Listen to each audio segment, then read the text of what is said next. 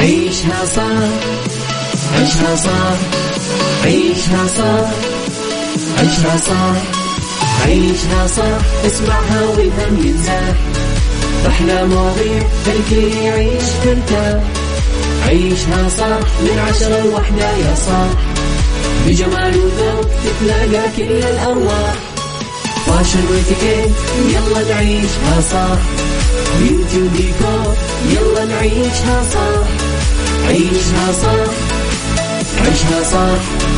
على Mix FM يلا نعيشها صح.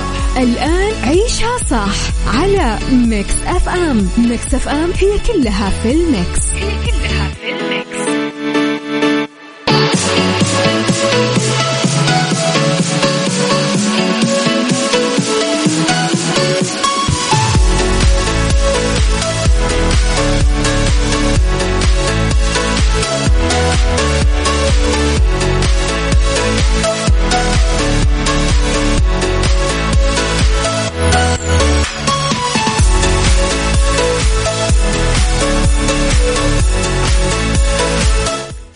يا صباح الخير صباح الورد صباح السعادة صباح الرضا صباح العافية صباح الفرح صباح الأمل صباح البهجة وصباح الفلاح والنجاح والأمنيات المحققة والأشياء الحلوة اللي أتمنى أنها تحيط فيكم وين ما كنتم.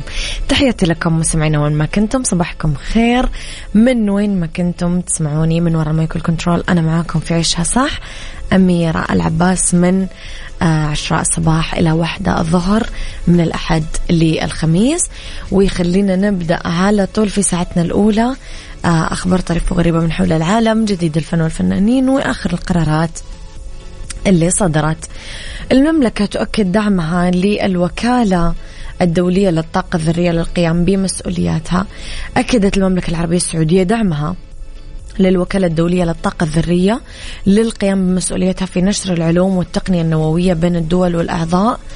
والنهوض بدورها في تسخير الذرة من أجل السلام.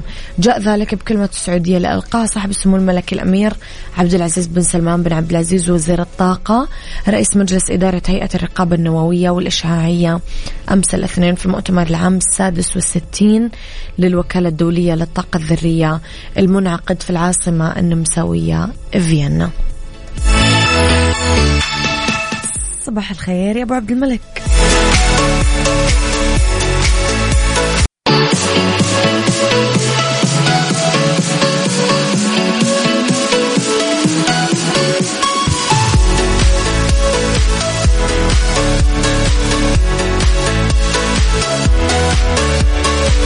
back.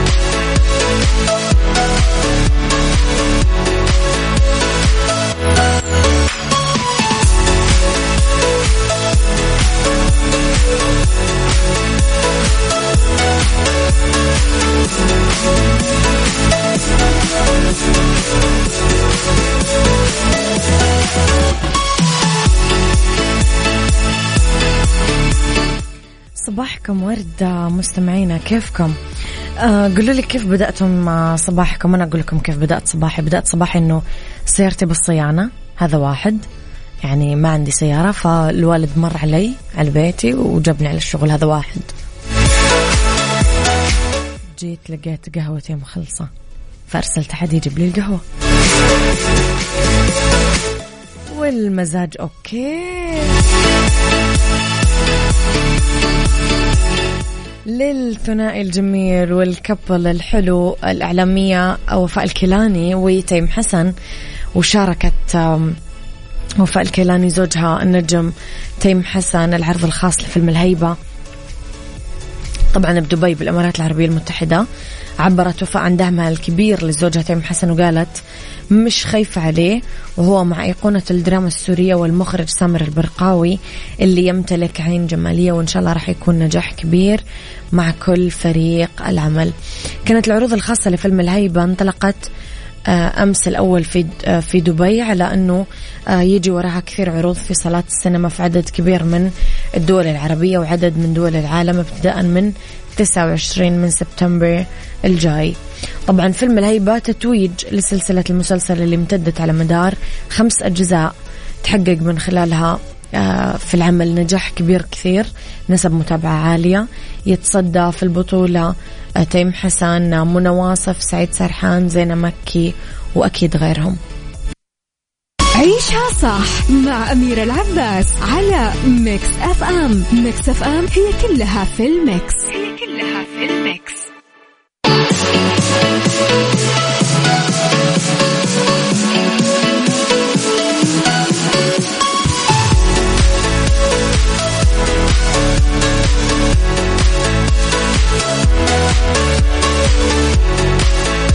We'll be right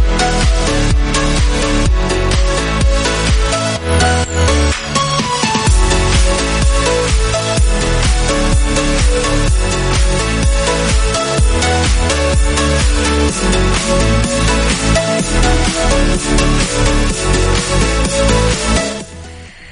خبرنا الثالث مولي جلبريت آه البالغة من العمر 25 سنة امرأة شابة ما كانت تعاني من أي أعراض على الإطلاق لأنها اكتشفت فجأة أنها حامل يوم الأربعاء الماضي. وقبل ما تستوعب المفاجأة دخلت في المخاض اللي هو يعني ساعة الولادة أو الطلق في اليوم التالي. حطت مولودها في الساعات الأولى من يوم الجمعة. تقول البنت أنها انصدمت لأنها ما كانت تعرف إيش قاعد يصير وكيف صار. وما لقيت الوقت اللي تستوعب فيه إنها حامل. وفجأة جاء الضيف الجميل ابنها بو وتقول كنت أروح للطبيب. ذهابا وإيابا من شهر مارتش لأنه وزني كان عفوا وزني كان يزيد. نحو الأعلى والأسفل بسبب الرجيم. تقول يعني كان وزني يطلع وينزل. تقول هذا الأمر يصير معي يعني من سنين بس كان مختلف بشكل ملحوظ في الأشهر القليلة الماضية. تقول كنت مرة كويسة على الأقل عندي نوع من الإجابة على اللي يصير لي. بس بعد التحاليل بساعة اتصلوا فيا وقالوا لي أخذنا باقي نتائج تحاليل الدم وأنت حامل. ما كان عندها أي أعراض ولا مرض ولا زيادة وزن ولا أي شيء ولا بروز في البطن. تقول ما كان عندها أي حركة لأنه كانت عندها المشيمة في المقدمة مثل المخدة. فما حست أصلا في البيبي. تخيلوا قولوا السلام عليكم أنت حامل؟ بعدين بكرة تولد. كيف كذا؟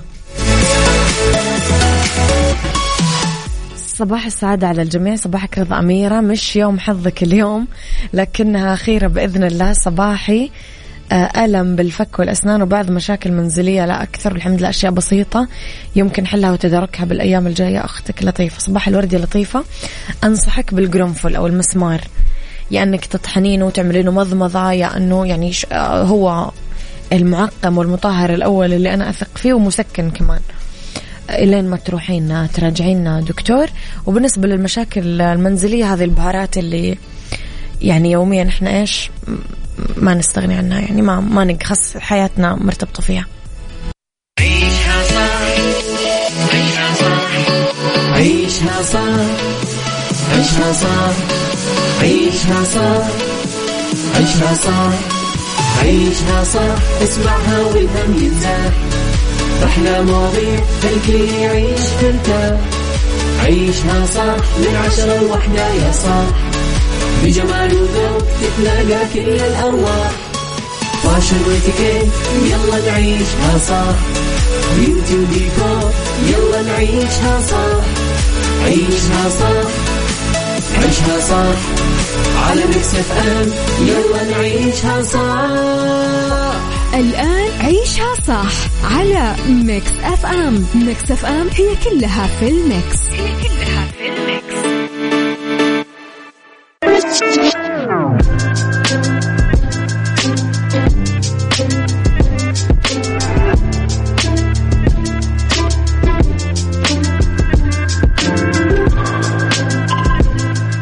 يا صباح الخير يا صباح الفل يا صباح الجمال صباح كل شيء حلو.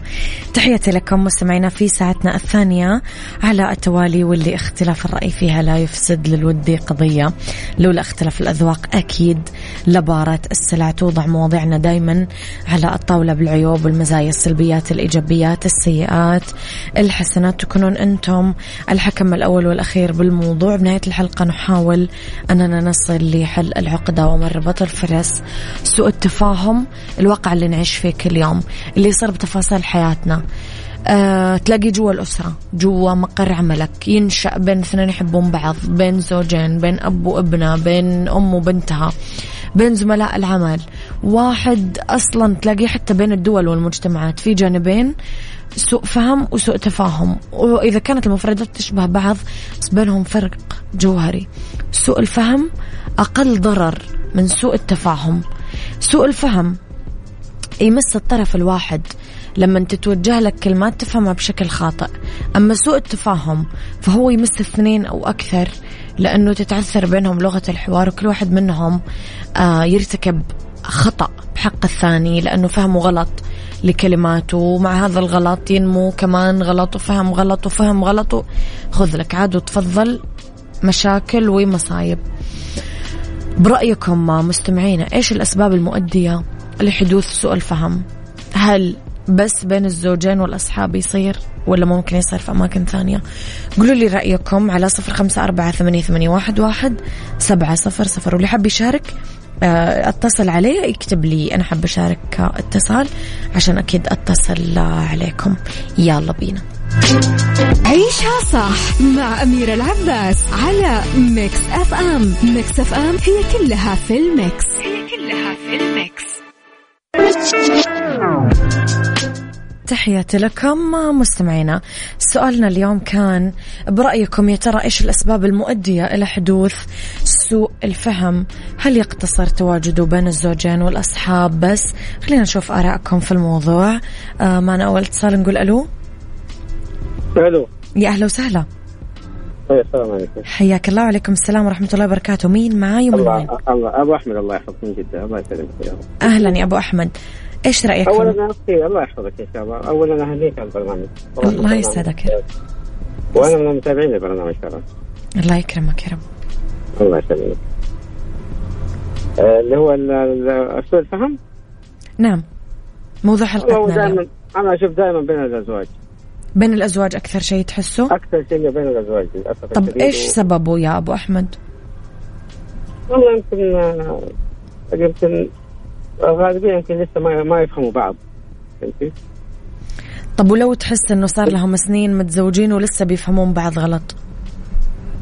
في ترى في كثير حالات زي كذا. امم ممكن يكونون طيب. مثلا ما يعرفون مفاتيح بعض كل أحد مو عارف يفهم على الثاني. أي نعم نعم زي كذا. لأنه كثير من المشاكل تحصل بين الأزواج بسبب هذا ما هو فاهم إيش إيش تقصد هي وزي نفس الطريقة فهمتي؟ أكيد.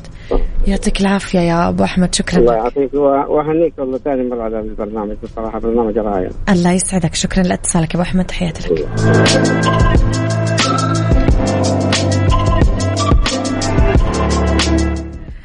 إذا مستمعينا تختلف الآراء. خلينا نسمع ثاني اتصال. نقول ألو. السلام عليكم. وعليكم السلام ورحمة الله وبركاته. يا هلا وسهلا. عبد الملك من خبر حياك الله أبو عبد الملك. عاد أنت مو غريب. أنت من من أهل أهل الإذاعة. خلاص نسميك من الأهل. الله يعطيكم العافية. الله يعافيك يا الله رب. ينشر فيكم الخير والبركة. الله يكرمك يا رب. أبو عبد الملك إيش رأيك في موضوعنا اليوم؟ طيب آه، موضوع اليوم بالنسبة لسوء الفهم أنا يعني بتكلم في ثلاث نقاط. أول شيء آه. سوء الفهم حيكون بسبب يعني رسالة انفهمت غلط. الرسالة مكتوبة تقصد في الجوال؟ جوال أو عن طريق حوار آه، أو عن طريق آه. email whatever اللي يكون حلو. الرسالة بشكل عام يعني أنا بتكلم بشكل عام حلو. رساله انفهمت غلط امم ليش؟ ليش انفهمت غلط؟ واحد أول شيء هل الرسالة مبسطة أو موجهة ل للمستقبل آه،. المرسل هل عرف عقلية المستقبل يعني ال- بالإنجليزي did he know his audience يعني هل عرف آه، ال- الجمهور اللي حيستقبل هذه الرسالة أو أيوة، الفئة المستهدفة أيوة. هل لكلامه هي أيوة. مبسطة مبسطة. مم. انه ممكن يفهمها بشكل آه، سريع ولا لا؟ ثاني. شيء هل الرسالة كاملة ولا ما هي كاملة؟ يعني آه، ممكن أنا أرسل أنا أنا أتكلم كلام آه، لو ما لو ما قلت ال- الكلام آه، كامل ممكن ينفهم غلط. أكيد. تمام؟ وبعدين الشغلة الثالثة بالنسبة للرسالة هل هل أنا كمرسل لو توجهت لي الرساله هذه أفهمها؟ بالشكل المطلوب ولا حفهمها بشكل غلط. يعني اقيس على نفسي أتكلم اي قبل قبل ما أتكلم أو قبل ما أرسل رسالة مم. هل أنا الشيء هذا بقبله على نفسي ولا لا؟ تمام؟ هذا بالنسبة للرسالة. بالنسبة ثاني آه سبب من أسباب سوء الفهم. سوء الفهم اللي هو اختلاف الثقافات. يعني آه, آه، البيئة البلد ال... نعم نعم. مم. غير اللغة غير أكيد. يعني لو انقالت مثلا بالطريقة هذه كيف حتنفهم؟ لو قالت باللغة مم. هذه كيف حتنفهم؟ آه في بلدنا مثلا زي في بلد عربي ثاني هل حتكون الكلمة لها نفس المعنى. يعني مثلا في بلد عربي لما لما أقول يعطيك العافية آه ما هي كويسة. آه أوكي. هذا مثال أنا. يعني زي زي كأني بقول له الله يدخلك النار. صح. أي. فهذه هذه شغلة. الطباع رقم رقم ثلاثة من أسباب سوء الفهم. يعني إحنا يعني آه أول شيء قدوتنا الرسول صلى الله عليه وسلم. آه موضوع الذكاء العاطفي. أنا بعرف آه فلان آه وفلان وفلان هذا إيش طباعه من تاريخ ميلاده مثلا أعرف إيش كيف طباعه ليش عشان خلاص أدور على الشيء اللي يقربني منه. وأبعد عن الأشياء اللي تزعجه أو تسبب له حساسية نعم. أو صحيح صحيح. فمعرفة الطباع برضو أو أكيد. عدم معرفة الطباع هذه تساعد كثير. اسباب سوء الفهم. صح. وإحنا يعني لو ركزنا على الحاجات هذه إن شاء الله الله لا يجيب سوء فهم. يا رب الله يسمع منك يا رب. شكرا أبو عبد الملك على هذه المشاركة الحلوة. يعطيك ألف عافية. الله تحياتي لك أشكرك.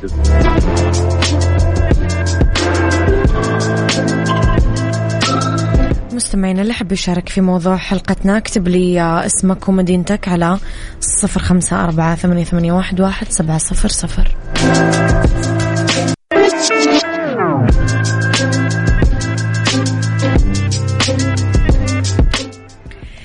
تحياتي لكم مستمعينا صباحكم خير يقال أن سوء الفهم أو التفاهم ينتج بسبب اللغة اختلاف مفرداتها. الحقيقة أنه إحنا نعيش في كثير قصص هيمن عليها سوء الفهم بشكل واضح. ممكن تكون لغة واحدة وما هي متباينة وهذا يخلينا نوسع الأسباب وندور على جوانب زيادة. ونسأل يا ترى ليش ما تكون الثقافة وتحديدا المعرفة هي اللي لها دور؟ يعني أنت ممكن تتكلم عن موضوع بس اللي يسمعك ويصغي لك ما تسع في ثقافته ولا معارفه لفهم هذا الموضوع. ما عنده معلومات عنه. فيعتقد لوهلة أنه كلماتك ما لها قيمة أو غير صحيحة أو حتى غير دقيقة. ف كذا.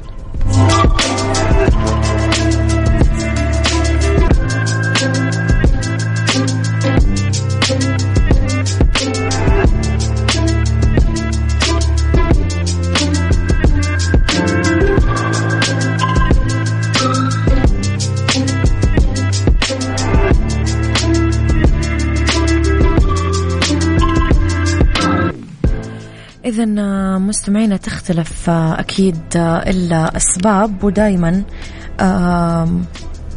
في في في نظريات. خلينا ناخذ اتصال نقول ألو. ألو مرحبا. مرحبتين أهلا وسهلا. يا هلا بك أخبارك طيبة؟ حياك الله يا أهلا وسهلا. اخباري كويسة؟ أنت كيف أخبارك؟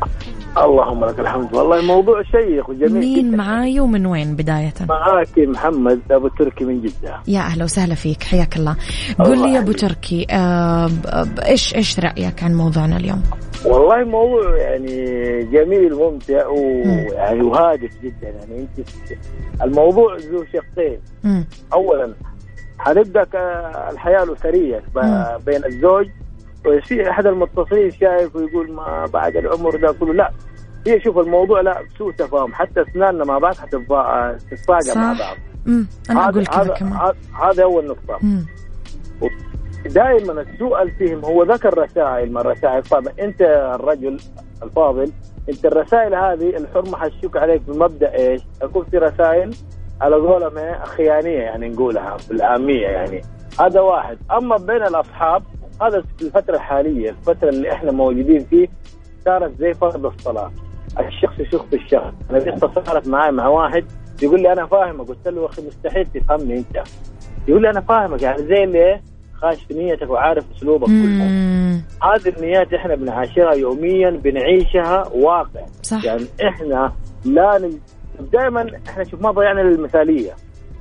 كن صريح معك الأخ والأخت يكون يكون أحيانا إلا من رحم الله. إحنا ما نلومهم في في أخوان ما شاء الله أحلى من العسل. وفي أخوان يجمعهم الماديات فقط. للأسف. الأخ لو الأخ لو يبغى شيء من أخته إيه يبغى. أما لو بكرة يوم من الأيام زي ما الدنيا يقول لك الغني والفقير. الأخ غني واخوه فقير. وهذه أمثلة كثيرة وأنت يمكن حاضر وعارف الشيء ده. مم. الفقير يبدأ بالتواضع ويعيش إنه حتى لما بيسأل بيواصل صلة الرحم. طبعا الغني بيفكر انه هذا بيساله عشان إيه؟ عشان مادة وحاجة زي كده. حتى النبرة هذه البذرة يعششها بين اولاده كثير من عيال خالات واعمام نفس الطريقة. مزبوط. إحنا موضوع جميل جدا. يعني إنه إحنا ندخل في نوايا الناس اختصار كلامك تركي. نفترض إنه إحنا نقدر نكشف عن قلوب الناس ونفهم إيش يبغون يقولون وإيش يقصدون و... لا. صلي على النبي. إحنا ما نكتب إن النيه النيه النية ما يعلم إلا الله سبحانه وتعالى. مم. بس انت لما مثلا الحين في شخص بينك وبينه شخص بينك وبينه مشكلة مم. يوم ما تيجي تقول له يا فلانة كده وكده مثلا زي اللي يقول لك ها إيش إيوه أنا كنت حاسس من أول إنك أنت بتصير كده فهمت علي ولا لا؟ صح هذا قيد نيته من تجاهك النية السوداء ربنا بيكشف النوايا على فكرة بس إنه إحنا نعلم الغيب هذا مستحيل. والدنيا والزمن الزمن أنا ما ألوم الدنيا الزمن ما تغير. الناس كل ما نكبر كبرنا في حياتنا بيكشف لنا معادن الناس إن كان أخو ولا زوجة ولا كل الناس. حتى ديننا يا أبو تركي حذرنا لا. من سوء الظن وحذرنا أنه إحنا أكيد. نفترض أكيد. الأشياء انما السيئة. ان بعد الظن مم. أنت لين تقولي لي الحين طرحت الموضوع. أنا ما حاجة حشك فيك أقول لك إنك أنت فيك شيء وفلان لا. أحسن الظن. حتى لو إنك على خطأ. أحسن الظن بالله اولا فيك أنت. والدنيا هي اللي تكشف تكشف معدنك بعدين. صح أكيد. وموضوع شيق مع الجو الحار هذا الرطوبة حتى بكيف السياره صار ما يبرد والله. أنت في جدة يا أبو تركي؟ إي والله بس. متحسن شوي الجو ولا إيش رأيك؟ لا لا لا لا لا لأنك جالسة في المبنى جالسة في المكيف؟ اي اطلع برا وشغل كيف السياره بعدين. والله اشغل الظهر أنا واستغفر الله بس ما الله يعني يديك الصحة. الحمد لله هذا آه. كلنا نقول الحمد لله. ما كل ما ضاقت تفرج إن شاء الله. ودائما أهم شيء أنا دائما أذكر نفسي وأذكركم إن شاء الله إنه والله ما يشفي مرضانا. يا رب. ويرحم موتانا. يا رب. ويوسع صدورهم قبورهم على قولهم إن يا شاء الله. رب. يا رب. شكرا الله ابو تركي تحياتي لك. الله. يعطيك العافيه الله يسلمك. أشكرك. شكرا. مثل ما سمعتم مستمعينا تختلف آراء الناس ترى. تح يعني تفسير كل شخص لل... للموضوع من زاوية مختلفة. أم... ما أدري إذا تتذكرون أنا قد طرحت مرة في السناب شات الخاص فيني آه، موضوع اسمه البارادايم. البارادايم معناته نظارتك أو رؤيتك أو زاويتك كيف أنت تشوف الموضوع إيش تحليلك أو تفسيرك للموضوع. فنفس الشيء هنا البارادايم ممكن يكون سيء وممكن يكون جيد. ما يعني إيوه. وزي ما قال أبو تركي تصدقون؟ إيوه. فعلا. إحنا من نجي إيش نقول؟ هو يقصد كذا. الا أنا فهمت عليه. أنا متأكد مليون في المية إنه هو يقصد كذا. وتعالوا أحلل لكم وتعالوا أقول لكم وتعال... طاقيا دائما يقول لك ابتعد عن التحليل التأويل ال- التفسير ال- ال- الحكم على الآخرين. ما يعني مين ولاك على الناس يا أخي؟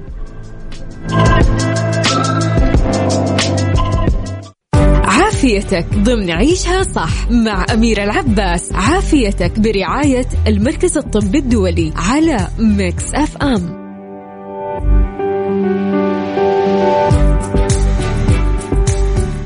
مساء الخير والورد والجمال والسعادة والرضا والمحبة والتوفيق. تحياتي لكم مستمعينا وين ما كنتم. مساكم خير من وين ما كنتم. تسمعوني أرحب فيكم من وراء ال mic وال control أميرة العباس في أولى ساعات المساء آخر ساعات عيشها صح وكل يوم ثلاثاء. طبعا ينورونا المركز الطبي الدولي اسمحوا لي اليوم أرحب بضيفتي في الاستوديو استشارية الطب الباطني وطب النوم من المركز الطبي الدولي آه، دكتورة هالة أبو الخير. يسعد مساكي دكتورة. أسأل الله يسلمك أهلا وسهلا. فيك دكتورة. شكرا على الاستضافة. الله يسعدك يا رب نورتينا. دكتورة آه، موضوع حلقتنا اليوم راح يكون الأرق واضطراب الساعة البيولوجية. كيف نعرف الأرق؟ كيف نعرف هذا الموضوع؟ كيف أنا أعرف إنه أنا قاعد أعاني من الأرق؟ وعادة إذا أنت يعني الأرق إحنا نسميه في أنواع وأهم نوعين اللي هو المؤقت والطويل الأمد. نعم. بس أهم شيء إنه هو بيأثر سلبي على حياتك يعني يخليكي آه، ما تعرفي تشتغلي في النهار بيأثر على حياتك العملية الاجتماعية ما يخليكي as productive أو منتجة زي ما أنت تبغي. طيب آه كيف أعرف دكتورة إنه أنا قاعدة أمر بالأرق؟ والتعريف الصح للأرق إنك أنت تجدي صعوبة في الدخول في النوم أو إنك تجلسي نايمه متواصل. في على الأقل يعني ستة ساعات. ويعني ينتج منها إنك أنت في الصباح تكوني تعبانة مرهقة أثناء النهار. ما في تركيز في العمل ويكون هذا الشيء أكثر من ثلاثة مرات في الأسبوع ويكون أكثر من ثلاثة شهور. وهذول طبعا تقريبا 15% من الناس بيجيهم الأرق المزمن هذا. ويكون هو السبب الأولي في الأرق.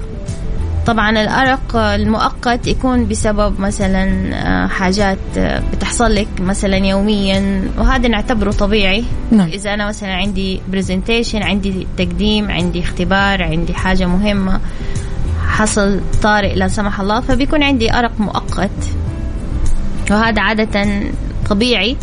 والجسم بي بيكون بيحاول يحل المشكلة فبتجلسي صاحية. وبعد ما تحل المشكلة هذه بترجع تنامي طبيعي. فهذا ما ما ما عندك له مشكلة. كيف يتم تشخيص الأرق عادة دكتورة؟ وعادة يجي المريض في العيادة بيشتكي م. من الأرق. نعم. وعدم الدخول في النوم للطبيب الأولي طبيب الأسرة أو طبيب الباطنية يقول له أنا ما بقدر أنام. ودور الطبيب إنه يعني يسأله إيش من متى بدأ قد إيش عندك؟ ويبدأ يسوي التحاليل الإكلينيكية. مثلا الغدة الدرقية إذا كانت نشطة إذا كان عنده نقص في فيتامينات معينة زي الحديد والحاجات دي. وكمان بعد كده كل شيء طبيعي بيرسلوا الطبيب المختص في أمراض النوم وبنقعد نقعد معاه ونسوي له أسئلة تفصيلية بالضبط نشوف إيش السبب الرئيسي في الأرق. بيكون إكلينيكي عادة وبنعطي له آه، جدول للنوم وكمان نعطي له ساعة يلبسها ونشوف معاه الجدول والساعة نشوف قد إيش هو بينام فعلا وقد وهل إيش فعلا يعاني من الأرق ولا لا أيوه طيب دكتورة إيش أسباب الأرق عادة؟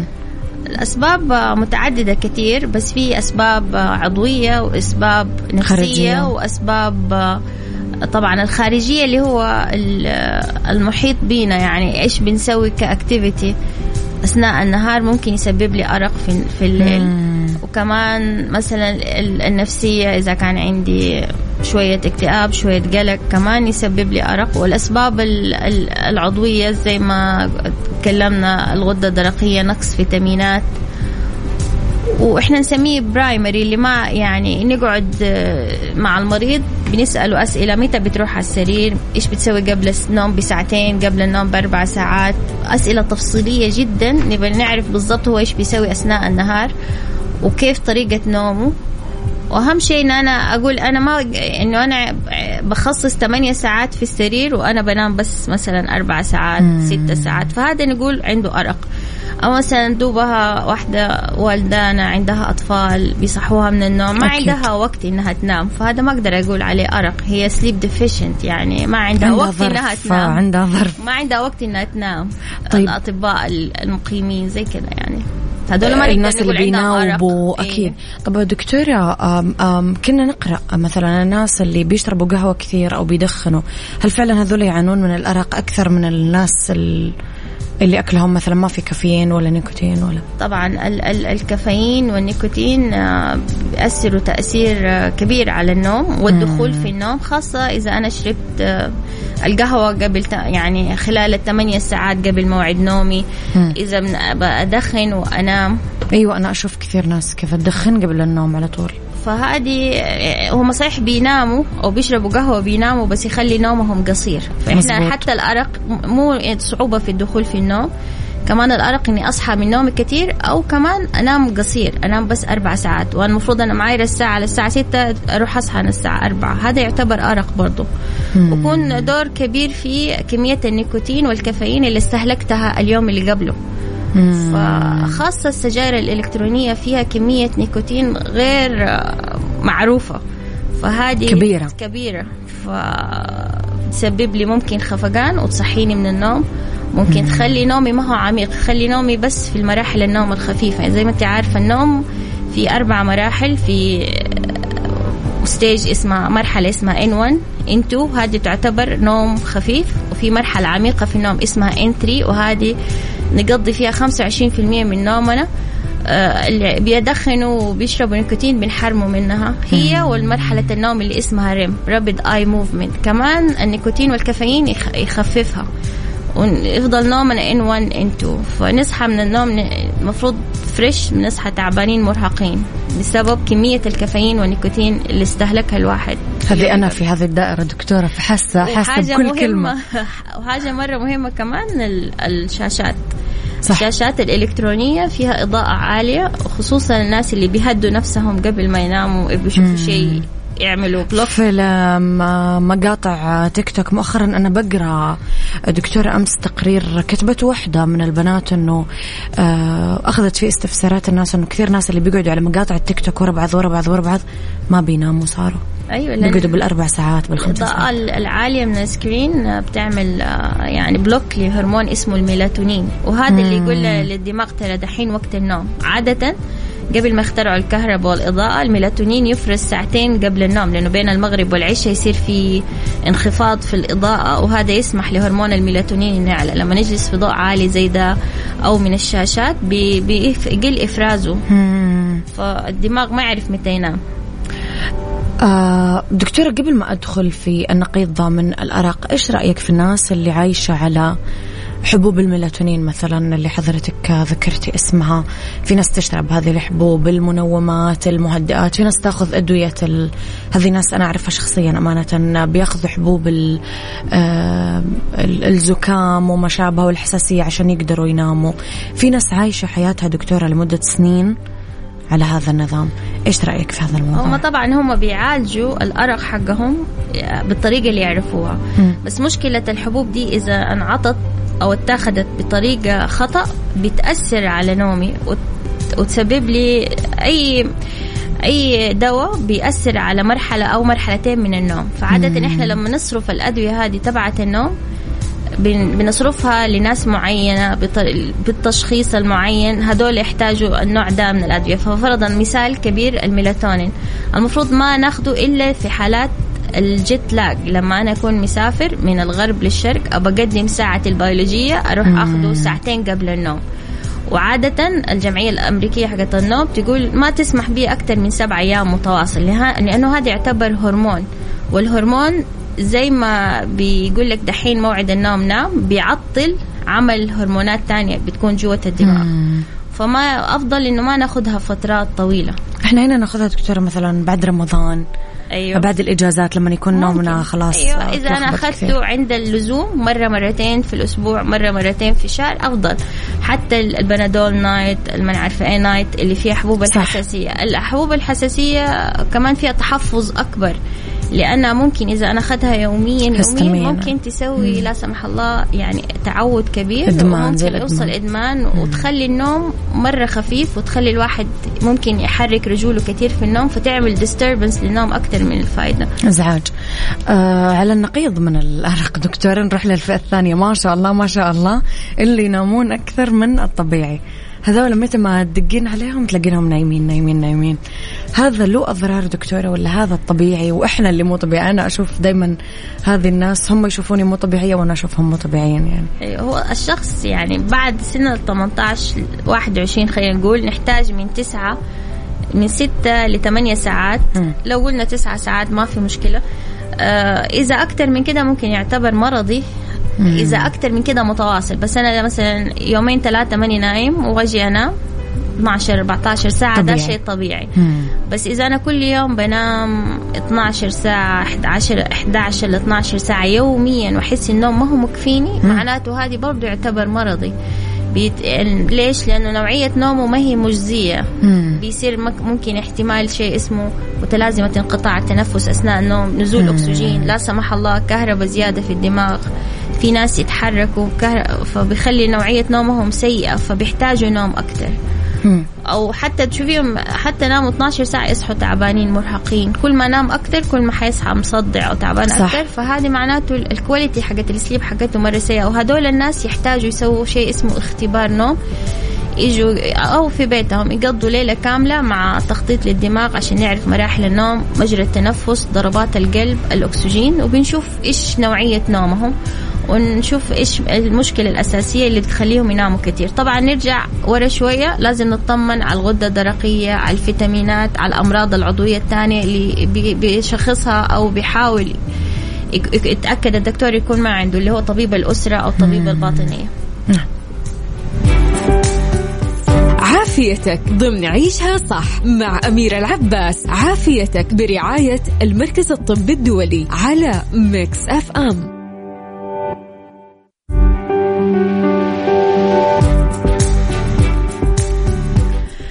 دكتورة نسمع كثير عن اضطراب الساعة البيولوجية. إيش اللي يمثله للناس اللي تعاني منه؟ أنا أعتقد إنه إحنا يعني أو أكيد إنه إحنا في في جدة خصوصا عندنا اضطراب شديد في الساعة البيولوجية. أوه. لأنه إحنا في جدة كلنا كذا؟ أوكي. أغلب الناس ليش؟ ليه؟ لأنه بيناموا بعد صلاة الفجر. مم. ويصحوا على الساعة اثنين أربعة العصر. ويقول لك لو عندي ميعاد ديك الساعة أصحى آه بدري عشان أروح ميعادي. فالساعة البيولوجية يعني إيش ساعة بيولوجية؟ عندنا آه، في دماغنا شيء اسمه سيركيديان آه، كلوك موجودة في الغدة النخامية وهي تنتظم لما إحنا ننتظم في التعرض للإضاءة ونتعرض للحركة والأكل في نفس الوقت يوميا. نعم. وعندنا ساعات في في أطرافنا الخارجية في جهازنا الهضمي في في القلب في كله وبتسمع للساعة الرئيسية اللي في الدماغ. إيش وظيفة السيركيديان كلوك؟ هي وظيفتها الساعة البيولوجية دي وظيفتها تقول لنا متى ننام متى نصحى متى مثلا الهرمون الفلاني يفرز زي الغدة الدرقية متى الكورتيزول يفرز متى الجهاز المناعي يفضل يفضى ويسوي الأجسام المضادة اللي تقاوم الفيروسات والبكتيريا. متى الله يكرمك مثلا وقت الإخراج. هي هي المسؤولة تنظيم هي المايسترو حق جسمنا. فهي إحنا لما ما ننظمها هي تصير ملخبطة. وأكثر شيء يظهر على المريض يقول لك أنا ماني عارف أنام أو لا سمح الله الإمساك. مم. وهذه الحاجات اللي هو يشاهدها بعينه أو يحسها. بس في حاجات جوا كثير ملخبطة. زي الغدة الدرقية. زي السمنة زي السكر زي كلها لها دور كبير في تنظيم الساعة البيولوجية. متى ننام متى نصحى مرة شيء ضروري. متى ناكل دكتورة حتى صح؟ yes فإنه أنا أعتمد وقت واحد للاستيقاظ هذا شيء مرة مهم حتى في ال weekend حتى في الإجازة. مرة مهم إن أنا يكون عندي وقت معين ثابت. ثابت لل كيف تتعالج دكتور عادة اضطرابات الساعة البيولوجية؟ هو هو زي الأرق بنجلس مع المريض بي بيسموه علاج معرفي سلوكي. لاضطراب الساعة البيولوجية. بنجلس معاه بنعطي له تمارين وممكن نساعده بحبوب الميلاتونين في البداية من سبع أيام. ونشوف هو طبعا كل ما كان المريض ملتزم بالتعليمات بنجلس مع المريض أسبوعيا بنشوف معاه الجدول بنعطي له تمارين نقول له نام أصحى ده الوقت نام ده الوقت لو فرضا يعني سهرت هذاك الليل ألتزم بوقت الاستيقاظ. ولازم على الأقل 21 يوم متواصل أصحى في نفس الوقت وهي حتنتظم. مو بس أصحى في نفس الوقت أخرج من السرير. يا ريت أسوي رياضة بسيطة. أنشط نفسي. أيوة أو أشرب أو آكل. هذا معناته أنا بقول للساعة البيولوجية دحين وقت الاستيقاظ. ولازم 21 يوم, يوم متواصل. هي بعد 12 ساعة تعرف إنه ده وقت النوم. بعد مثلا من عشرة في الليل لاثنين صباحا تبدأ الغدة الدرقية تشتغل يبدأ فكل شيء وكل شيء خلقناه بقدر يعني سبحان نعم. الله الساعة البيولوجية مرة مهمة إن إحنا ننظمها. صح. كثير آيات في القرآن دكتورة تكلمت عن إنه إحنا مهم نصحى في النهار وننام في الليل. هي. يعني صحيح. في ناس تعكس لك ال... صحيح. هذه دكتورة في عادات أو سلوكيات ممكن تساعد على النوم بشكل طبيعي؟ طبعا العادات المرة مهمة إن أنا أحاول زي ما قلنا التنظيم والرياضة تساعد كثير إن أنا أخش في النوم العميق. الرياضة مثلا نص ساعة رياضة هوائية ما يحتاج إن أنا أروح النادي أو كذا. في البيت ممكن. في البيت. آه، الانتظام قبل مثلا قبل موعد نومي بثمانية ساعات المفروض أوقف أي حاجة فيها كافيين حتى الشاي الأخضر حتى الديكاف قبل حتى ال decaf. حتى ال decaf فيه له كمية كافيين في ناس يحبوا يشربوا حاجات تخسسهم زي الجنزبيل القرفة دي الحاجات ممكن تنشط الجسم تنشط الجسم. آه، في ناس ياخذوا ال vitamins في الليل وهي منشطة. كمان ال ال يعني على الأقل إذا لا سمح الله أنا أكون مدخن وباخذ نيكوتين كثير نقول له أربع ساعات قبل موعد النوم. توقف دخان. الشاشات الأفضل ساعتين قبل النوم نوقفها قدر المستطاع. إذا أنا أحتاج شيء يعمل لي distraction ممكن أشغل راديو أو أشغل talk بودكاست أو شيء. دكتورة يعطيك العافية. شكرا على هذا الموضوع الحلو. نتمنى الناس اليوم آه، تكون نومتها أفضل بعد هذه الحلقة. آه، تحياتي لك استشارية الطب الباطني وطب النوم من المركز الطبي الدولي. دكتورة هالة أبو الخير كان موضوع حلقتنا عن الأرق واضطراب الساعة البيولوجية؟ يعطيك ألف عافية دكتورة تحياتي لك إن شاء الله. شكرا لك شكرا على الاستضافة. تحياتي لك. شكرا.